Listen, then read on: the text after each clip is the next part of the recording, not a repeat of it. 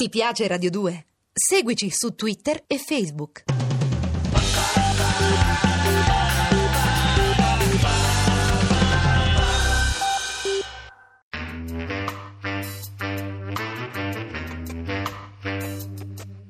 Alle 8 della sera. Il racconto delle cose e dei fatti.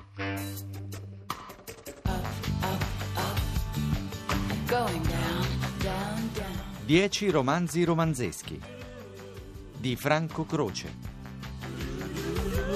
Going up, up, up. Going down, down, down. The sea is flecked with bars of gray. Oggi parleremo di uno dei più alti, dei più famosi, dei più belli romanzi italiani.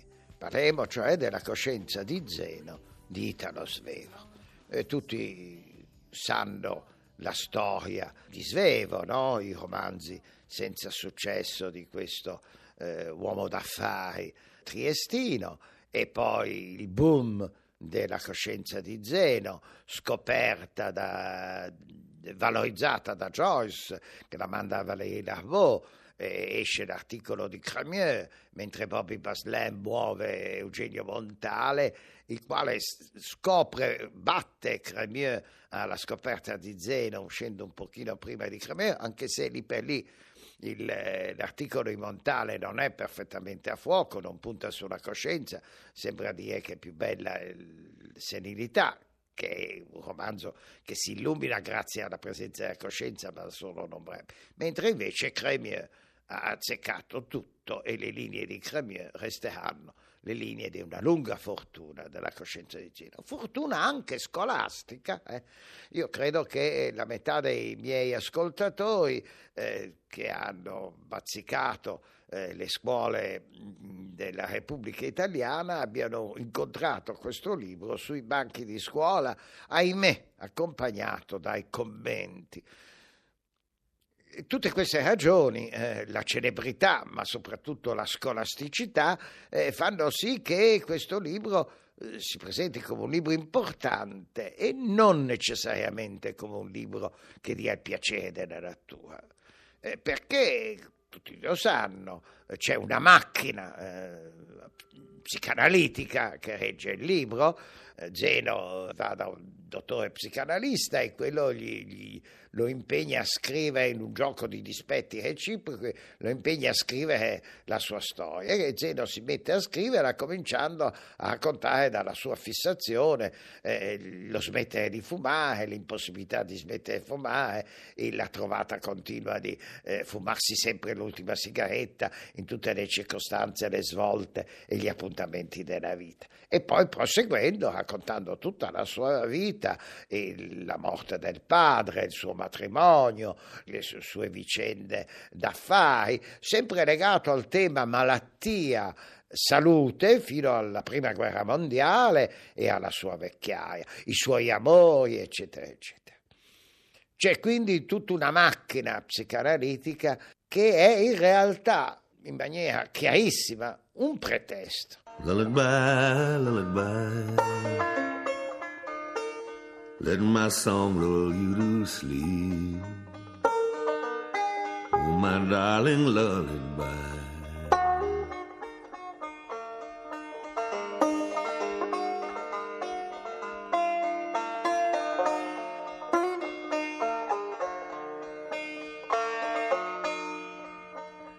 If we never meet again, lullaby, lullaby. Hold me in your heart, best friend. Dicevamo, Zeno non crede alla psicanalisi, dentro al romanzo la psicanalisi è un pretesto, un gioco, come in fondo è un gioco la malattia e la sanità, i grossi problemi su cui si costruisce il racconto, sono pretesti, perché in realtà Zeno è il personaggio nevrotico, ma le chiavi per spiegare la sua nevrosi non interessano eh, il- eh, lo scrittore. Lo scrittore è interessato a rappresentare l'ambiguità della vita di, eh, di Zeno al di là di ogni spiegazione. utilizza le possibili spiegazioni mediche, le possibili teorie per dare pretesto a, a questo ambiguo confessarsi di, di, di Zeno. Sicché tutte le volte che i commentatori, i commentatori anche scolastici, pur avvertendo il trucco che c'è, hanno dato troppo spessore al tema malattia, al tema salute, al tema vecchiaia, al tema psicanalisi, a tutti gli spunti di possibile decifrazione della vita di Svevo hanno fondamentalmente sbagliato. Per riavere il piacere di questo romanzo, per eh, sentire anche la forza inquietante dell'ambiguità, bisogna abbandonarsi invece a, a quello che la macchina psicanalitica, la confessione, la psicologia fa venire fuori. Una storia di disguidi ambigui, una storia in gran parte buffa. Buffa ed è lo scopritore, Benjamin Kramer, l'aveva già detto. Zeno come Charlot. Zeno che inciampa nelle cose come Chaplin, come il personaggio di Charlie Chaplin. Zeno che passa la sua vita a giocare la gag dell'ultima sigaretta che eh, si fa internare in una clinica per guarire e poi adopera una strategia divertente e brillante per scappare via. Zeno che eh, vive con intensa passione la morte del padre, pieno di rimorsi di non averla amato abbastanza, pieno d'affetto al padre e poi alla fine prende uno schiaffo dal padre come ultimo atto del padre forse incosciente. Zeno che decide di sposarsi e prima di trovare Augusta, che sarà la moglie giusta della sua vita e che gli darà felicità e amore, anche se non amore fedele, avrà tutta un'avventura con Carla. Prima di sposare Augusta passa a chiedere la mano prima a Ada, la più bella delle sorelle, poi alla più giovane Alberta e approda approda a sposare la terza sorella e a fare un matrimonio felice dopo aver chiesto e respinto la mano delle due.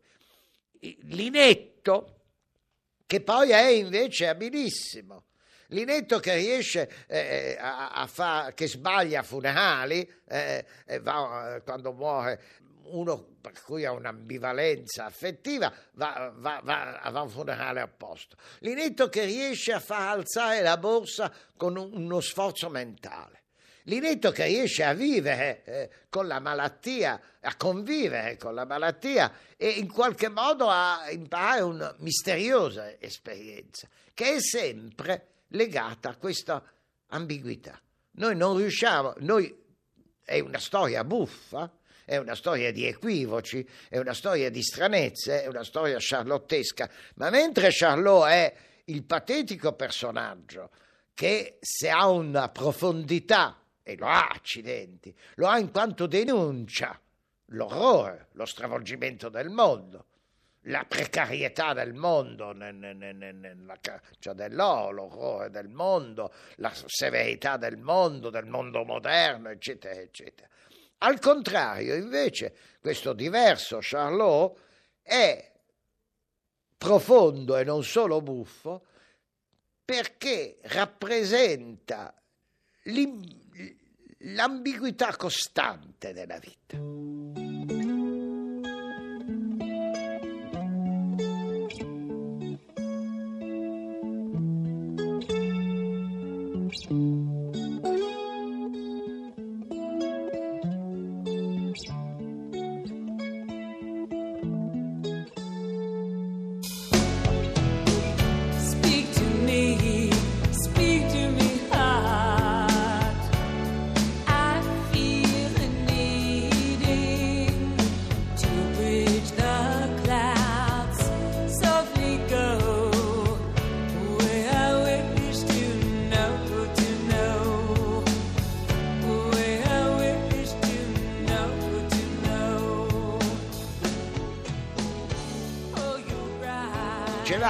Zeno che rappresenta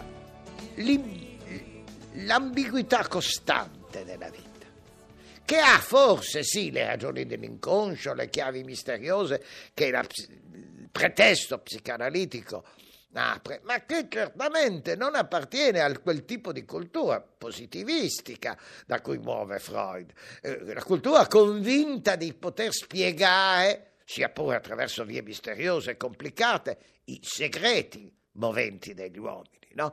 C'è nel freudianesimo eh, il il grosso, grosso, generoso, nobile tentativo di capire le motivazioni profonde dell'uomo. Mentre questo libro è tutto un libro a rappresentarci la varietà, la ricchezza, il fascino della vita, senza che le motivazioni vere si scoprano mai. Senza che noi riusciamo mai a capire se la voce narrante, Zeno che si confessa, è in buona fede o mente. Senza che noi riusciamo a capire qual è la vera realtà degli avvenimenti e nello stesso tempo gli avvenimenti, pur in questo mistero, mantengono il loro fascino.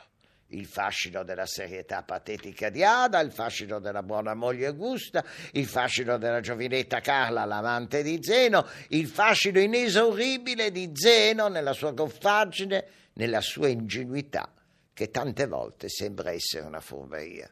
Tutto questo è lontanissimo dal, dall'impegno di guarigione e di spiegazione del mondo che muove, nobilmente muove il freudianesimo.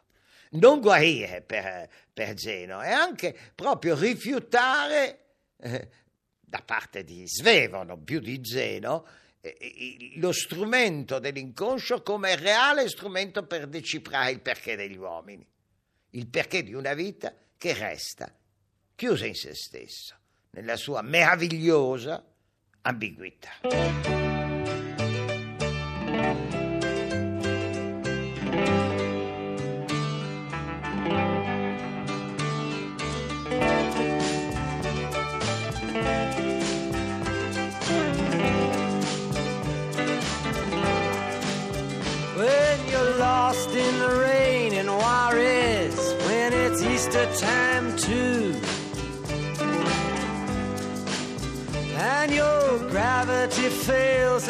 Negativity don't pull you through.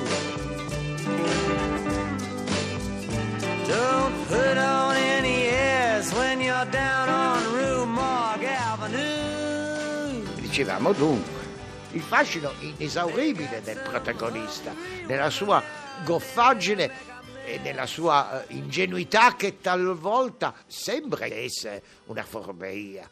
Eh, eh, il lettore ha sempre l'impressione che quel patetico personaggio che si, si, confessa con le sue indecisioni, con i suoi problemini, con i suoi tic, con le sue gags infinite, sia in realtà un personaggio perverso, un personaggio terribilmente inquietante, un capolavoro di malafede. E poi alla fine invece approda a, a concludere che no, eh, che, che, il personaggio è un testimone ambiguo di un'età ambigua, è un testimonio ambivalente dell'ambivalenza della vita. Tutto questo hai scritto in un italiano che gli sciocchi chiamavano goffo e che invece è nella sua neutralità uno splendido italiano ed è scritto con un montaggio eh, di, di, di, di, ricordi e di avvenimenti di eh, grandissima felicità con qualche tiratina psicologica di troppo, perché in realtà questo romanzo tutto mh, pieno di psicologie non è un romanzo psicologico. E guai, guai al lettore che voglia indagarlo come un romanzo psicologico. È proprio l'opposto che una storia di anime di tipo ottocentesco o una storia di drammi eh, dell'inconscio di tipo eh, freudiano è la storia tragica e buffa dell'ambiguità della vita senza spiegazioni attendibili, di un protagonista che si confessa e che costantemente ci sfugge, ci diverte, ci appassiona e ci sfugge. Leggerlo così eh, diventa non più un libro di meditazione importante di un libro parafilosofico, ma un libro di autentica narratività, come diciamo di una narratività di tipo quello di tipo ariostesco, come da Ariosto non sappiamo mai eh, fin dove è serio e fin dove è, è- è- è falso. Il furore di Orlando, eh, le avventure di Ruggero, la, la- la capricciosità di Angelica, la virtù o, o- o la civetteria di Angelica, co- le grandi imprese de- del folle Astolfo, così noi non sappiamo mai eh, qual è la vera realtà morale di Zeno e proprio per questo, come per l'Ariosto, ci appossoniamo. È una scommessa, crede di leggere eh, Zeno non proiettandolo su Pirandello o su Joyce, ma proiettandolo su Ludovico Ariosto. Ma è credo una scommessa e un paradosso che funzionano.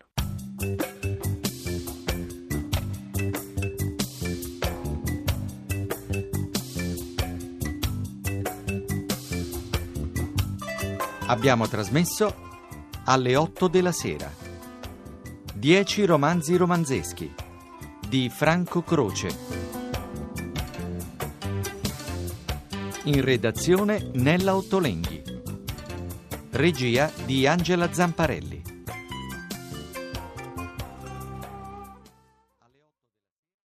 Ti piace Radio 2? Seguici su Twitter e Facebook.